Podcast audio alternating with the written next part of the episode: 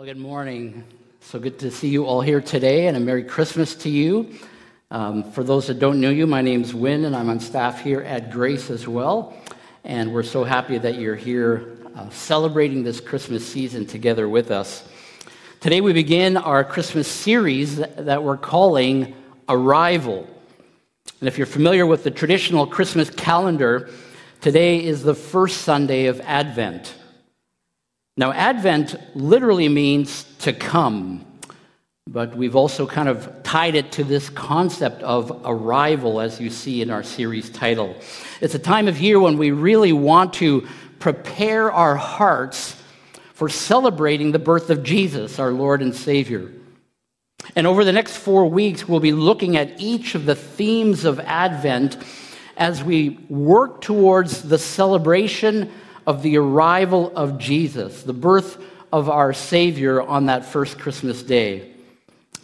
I really appreciated the presentation earlier. Thank you, David, for, for sharing that and for lighting the first Advent candle this week. And we look forward to the rest of the Sundays coming up this month. You know, Christmas is always an exciting time of year. It's a time of great expectation, and it's a time of hope as well. And this is the first topic we want to look at today in our Advent series. And we'll be looking at celebrating the birth of Jesus as we, as we look at the expectation, the arrival of hope. We live in a world today that is in desperate need of hope. You agree? When we look around us, we turn on the news, this is what we observe. We see unrest in our world. We see wars that are raging, some very significant wars. And this unrest is motivated often by a hunger for power, or this unrest is often motivated by religious or political divisions. We hear about crime all around us. We, we witness in our headlines government corruption. We have a sense that there's some financial instability in this world we live in, always talking more and more about interest rate hikes or how consumer debt is just blowing out of control. Just yesterday, my, my 23 year old daughter asked me, So, what happens when this country goes into recession? How will that affect me? A good question. We read studies about how more and more people are suffering from anxiety and stress and burnout. We witness broken relationships, broken marriages, broken homes. And these problems can become paralyzing to us if we fixate on ourselves, on our problems, and on our dilemmas that we go through. And I tell you, if fixing the problems in this world depended on me or you or or humankind, I can see why there would be the sense of hopelessness in our world. But today, the incredible message we want to share about Christmas is that you don't have to be fixated on solving your own problems. The incredible message of Christmas is that there is a loving and caring and merciful God in heaven who sent his son Jesus into the world to bring joy and peace and love. And today he offers you hope. Today I want to begin by reading a Christmas passage from the Bible. It's found in the first book of the New Testament, the Gospel of Matthew. Now, Matthew was one of Jesus' disciples, and he wrote the account of the life of Jesus to an audience of mainly Jewish people. You see, each gospel writer had a different purpose and a different audience in mind when they wrote the gospels. That's why there are slight differences in them. And so Matthew is writing to the Jewish people to help them realize that Jesus truly is their Messiah and the fulfillment of all the prophecies of the past several centuries. And Matthew begins his gospel with the birth of Jesus because he wanted his people, the Jews, to know and understand that hope had finally arrived. Let's turn in our Bibles to Matthew chapter 1, or look it up on your phone. It'll also be on the screen. Matthew chapter 1, and we're going to be reading verses 18 through 25, and I'm reading from the NIV. This is how the birth of Jesus, the Messiah, came about. His mother Mary was pledged to be married to Joseph, but before they came together, she was found to be pregnant through the Holy Spirit. Because Joseph, her husband, was faithful to the law and yet did not want to expose her to public disgrace, he had in mind to divorce her quietly. But after he had considered this, the angel of the Lord appeared to him in a dream and said, Joseph, son of David, do not be afraid to take Mary home as your wife, because what is conceived in her is from the Holy Spirit. She will give birth to a son, and you are to give him the name Jesus, because he will save his people from their sins. All this took place to fulfill what the Lord had said through the prophet. The virgin will conceive and give birth to a son, and they will call him Emmanuel, which means God with us. When Joseph woke up, he did what the angel of the Lord had commanded him, and he took Mary home as his wife. But he did not consummate their marriage until she gave birth to a son, and he gave him the name Jesus. Today, I want to focus on verse 22. All this took place to fulfill what the Lord had said through the prophet. The virgin will conceive and give birth to a son, and they will call him Emmanuel, which means God with us. You see, hope and expectation are two very good words to describe the emotional and the political climate of the nation of Israel at the time of that first Christmas over 2,000 years ago. You see, the Jewish nation was under Roman rule, and the people longed for freedom from the oppression, that the Romans were imposing on them. And accompanying this longing for freedom was a hope, an expectation that had been created hundreds of years earlier and had been passed down from generation to generation. And what was the source of that hope? Well, it came from God's own promise that one day he would send a Savior into the world, a descendant of the great King David who would deliver his people from their oppression. And because of this promise, the people of Israel could live in hope. Now, I don't know if you realize it or not, but there are two kinds of hope. You heard a little bit about that in the spoken word shared earlier when we were lighting the first Advent candle. There is this hope that we would better describe as wishful thinking, like, I hope it will be a white Christmas this year, or I hope I will get that special gift this Christmas. But when we say that on that first Sunday, on this first Sunday of Advent, that we are anticipating the arrival of hope, we are talking about the Bible's definition of hope. The Bible speaks a lot about hope. But the definition of hope that the Bible talks about is not some kind of wishful thinking. Rather, the Bible's definition of hope is this a confident expectation that something will happen because it is based on the character and on the promises of God. And that's our first point this morning. Our hope is based on the character of God and his faithfulness in keeping his promises.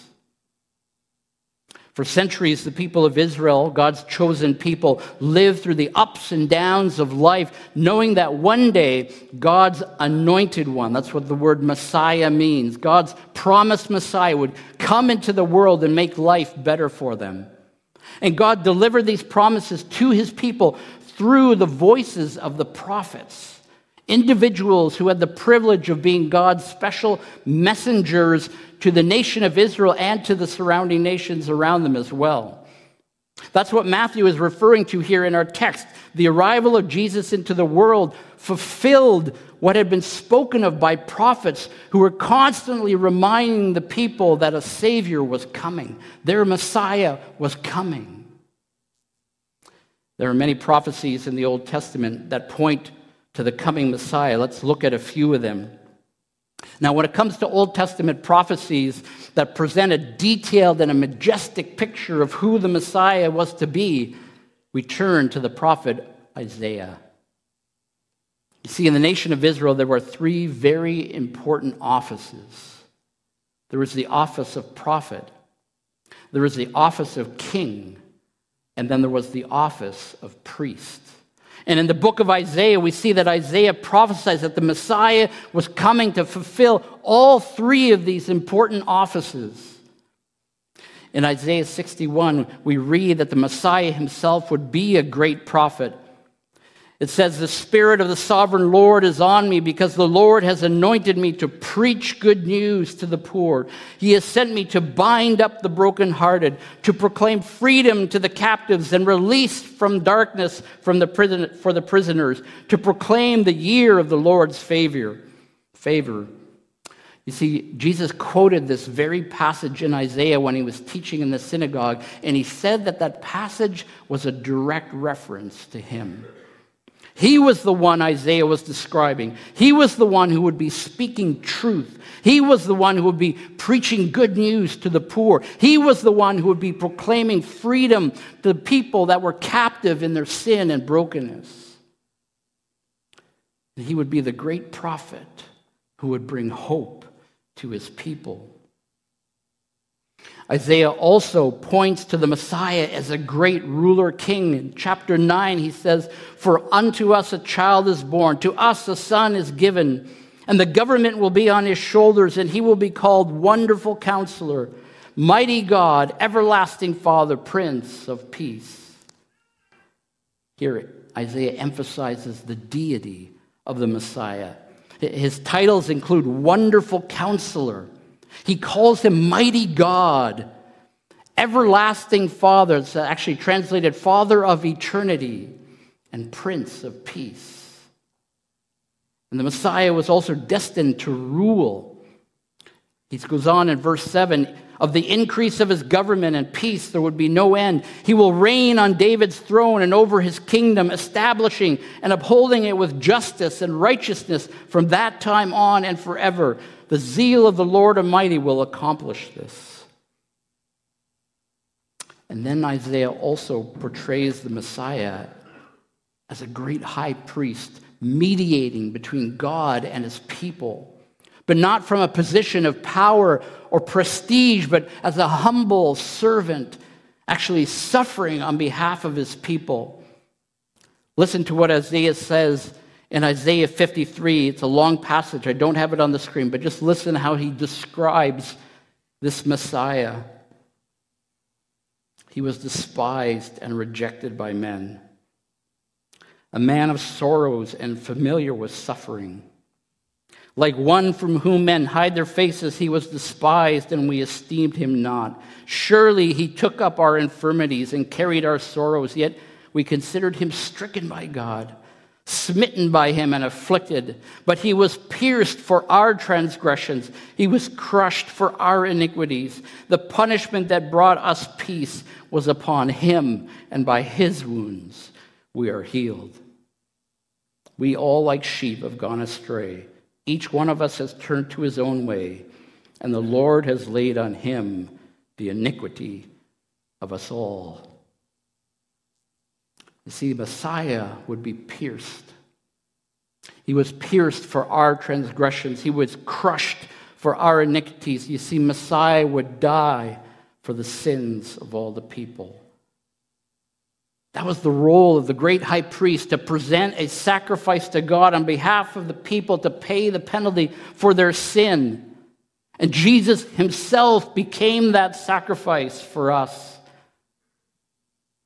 Messiah would remove the curse of death that had entered the world because of sin, and he would bring healing to a broken world and call his people to a life of holiness and purity. Can you see why the people of Israel lived in hope? And God had constantly proven himself faithful, keeping his promises. He promised to deliver the people from slavery in Egypt, and he did. He promised he would lead them to a promised land, a special land, a beautiful place to settle, and he did. He promised he would raise up a king to lead his people, and he did in his servant David. You see, God is a faithful God who keeps his promises. And that gave the people that confident hope that a Savior, that a Messiah that God had promised was also going to come. And God kept his promise. See, we too can live in hope because that same faithful God who fulfilled all of these promises that we read about in the Bible is our God too. The promises that God gave in His Word, the Bible, are not just promises that are made to the Jewish people or promises that are made to the people that are written about in the Bible. No, these promises that God made to everyone is to everyone who surrenders their life to Him. To everyone who becomes one of His children by putting their faith and trust in Jesus. You see, the people of Israel's hope was realized when Jesus was born, and our hope is realized in Jesus. It's unfortunate so many of the Jewish people refused to accept who Jesus was, and they missed the arrival of the one to give them hope. Jesus offers us hope this Christmas, not a kind of wishful thinking hope, but a confident hope that we can trust him. In our passage this morning, we see how Matthew connects the angel, angel's message to Joseph with the one prophecy of Isaiah concerning the Messiah that was prophesied over 700 years earlier. Therefore, the Lord himself will give you a sign. The virgin will be with child and give birth to a son, and they will call him Emmanuel. And then Matthew tells us that Emmanuel means God with us. Jesus the Messiah, the anointed one, would be God, God Himself coming in person to live among His people. There are millions of people today looking for hope in this world and are unable to find it because they're looking in the wrong place. Don't be one of those people.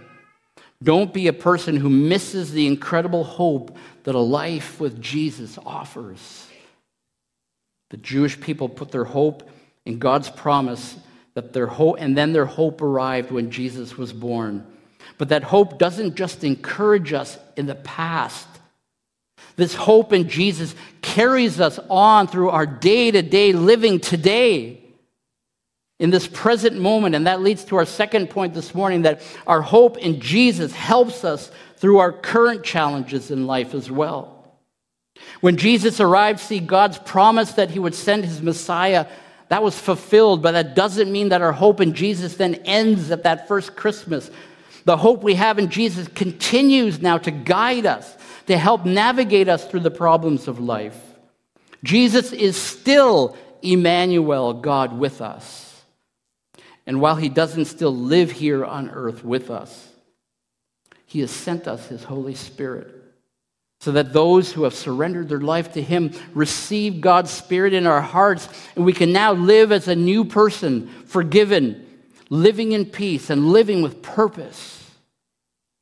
And as followers of Jesus, we can live in hope because God's Spirit now lives in us, and it's the same faithful God who keeps His promises to us. So that we can live in confidence that He's going to guide and direct our lives today. The nation of Israel lived in hope because over and over they saw God's promises fulfilled because of his faithfulness. And we can live in that hope today because he, we also experience God's faithfulness in his life, in, in our lives. I can testify to that personally myself. When a tumor the size of a baseball invaded my kidney, I surrendered it to God and I just asked Him, God, for strength to help me through this health crisis. And God was faithful. He, the kidney was removed and the tumor was benign. When I was given the opportunity to be promoted to an engineering manager's position at Siemens, I wrestled with this idea because I was actually fearful of being in that kind of a position. And I gave it over to God and I prayed to God for wisdom, like Solomon did. And God was faithful. And He gave me clear direction, and I took the position confident that God would be there with me, helping me through the challenges. I don't know what your story is here today, but I know that if you have surrendered your life to Jesus, God's Spirit is with you to guide you when the way seems unclear. And His power is at work in you to give you strength to get through those difficult situations. You see, we serve a God of hope, a God who has demonstrated His faithfulness over and over again, and He wants us to trust Him to trust Him with our financial problems, to trust Him with our relational challenges, to trust Him with our health issues, and to trust Him with our very soul. Have you surrendered your life to Jesus? He offers you hope. Hope that's a confidence that He will meet your needs. But more importantly, He offers you new life a life where you are forgiven of all your sin and brokenness. That sin and brokenness that has created a separation between you and God, and a life that leads to despair and hopelessness. Don't miss out on the hope that Jesus offers this Christmas. He offers you forgiveness for your sin and brokenness and peace in times of trials and struggles. And He offers you purpose when life seems meaningless people of Israel lived in hope, anticipating the arrival of the Messiah, and we too live in hope with Jesus now in the present with us, God's Spirit leading and guiding us. But you see, hope in Jesus also looks ahead to the future. We live in hope because God has promised us a perfect life with him that will last forever in eternity. And he promises that Jesus is coming back again to restore all the brokenness and chaos in this world and restore it to the perfection it had when God first created it.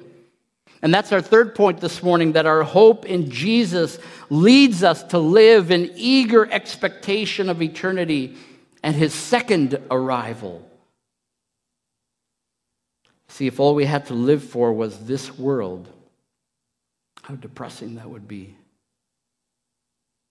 If you are a follower of Jesus, however, you can live in the hope that this life is not all there is. God has promised us a future life with Him, a life that will last forever, a life without pain and suffering and brokenness that we experience. Listen to how one of Jesus' closest disciples, Peter, states it in his letter. 1 Peter 1 says, Praise be to the God and Father of our Lord Jesus Christ. In his great mercy, he has given us new birth into a living hope through the resurrection of Jesus Christ from the dead, and into an inheritance that can never perish, spoil, or fade. Peter talks about this new birth the moment when we surrender our life to Jesus and He makes us into a new person and we become a child of God. And with that privilege also comes an inheritance, an inheritance of eternal life. And Peter says, knowing this should cause us to live in hope, a hope of a future beyond death, a hope in a place called heaven where there will be no more pain or suffering or corruption or cancer or inflation or divorce. And that hope should motivate us to press on, to press on because we don't have to. We don't have to deal with these problems on our, no, on our own. We have something that we can live for, something that we know that's, that when we pray that people are healed because God's power is at work in them, to pray that there's a place in heaven that we can look forward to going. And if I don't have this confident hope in the reality of a loving, caring God who saves me and offers me a better future, then there is no real future, is there? And so we live in the hope of eternal life, eternal life in the future. But that new life in Jesus can begin now. It can begin today so that I can have a better marriage today because of Jesus. And I can have a better relationship with my neighbors and my classmates and my coworkers because of Jesus. And I can have a better attitude about my work because of Jesus. And when I live in hope, this, this living hope, it should compel me to also want to share that with others, to share the message of hope that Jesus, in Jesus, to those around me. If I've experienced hope in Jesus, why would I want to keep that to myself? See, there's a better tomorrow because of Jesus. Jesus promised that he will return again. When Jesus arrived in this world that first Christmas, he came to die on a cross to pay the penalty for our sin. We remember that again in a moment as we gather around the communion table. And then Jesus rose from the grave to, to demonstrate his power and victory over death. And then he went up to heaven to begin to prepare a place for us. And he promised that he would come back again to restore all things to the perfect state that it was when God created it. You see, in his first arrival, he came as a baby, but in his second arrival, he will come as a king to rule with justice and mercy that's a promise from God that we can be confident He will keep. And we need to be waiting, waiting in eager expectation, anticipation of Jesus' return. The Apostle Paul writes about this in his letter to Titus. He says, For the grace of God has appeared that offers salvation to all people. It teaches us to say no to ungodliness and worldly passions and to live self controlled, upright, and godly lives in this present age while we wait for the blessed hope the appearing of the glory of our great God and Savior, Jesus Christ. This Christmas, we celebrate the arrival of Jesus, that first advent. Dietrich Bonhoeffer says this The celebration of Advent is possible only to those who are troubled in soul who know themselves to be poor and imperfect, and who look forward to something greater to come.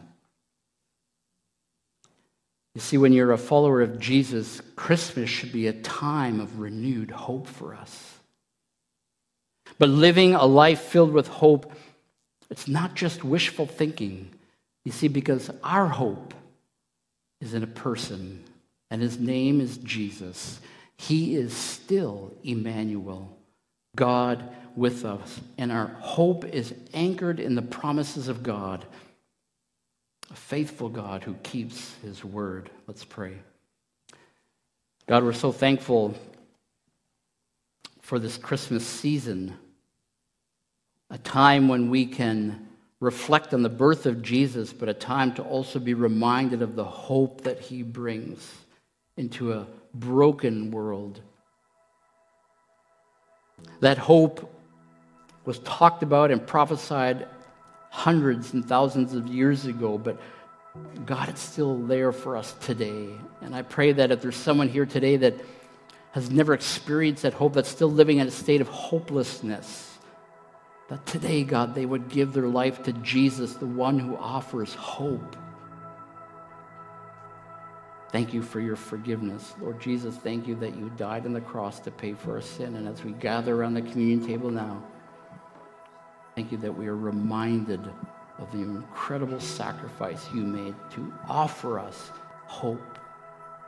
Forgiveness, yes, but hope of a future, of an eternity in heaven together with you and God, free from the brokenness of this world. We love you, Lord Jesus. We pray this in your name. Amen.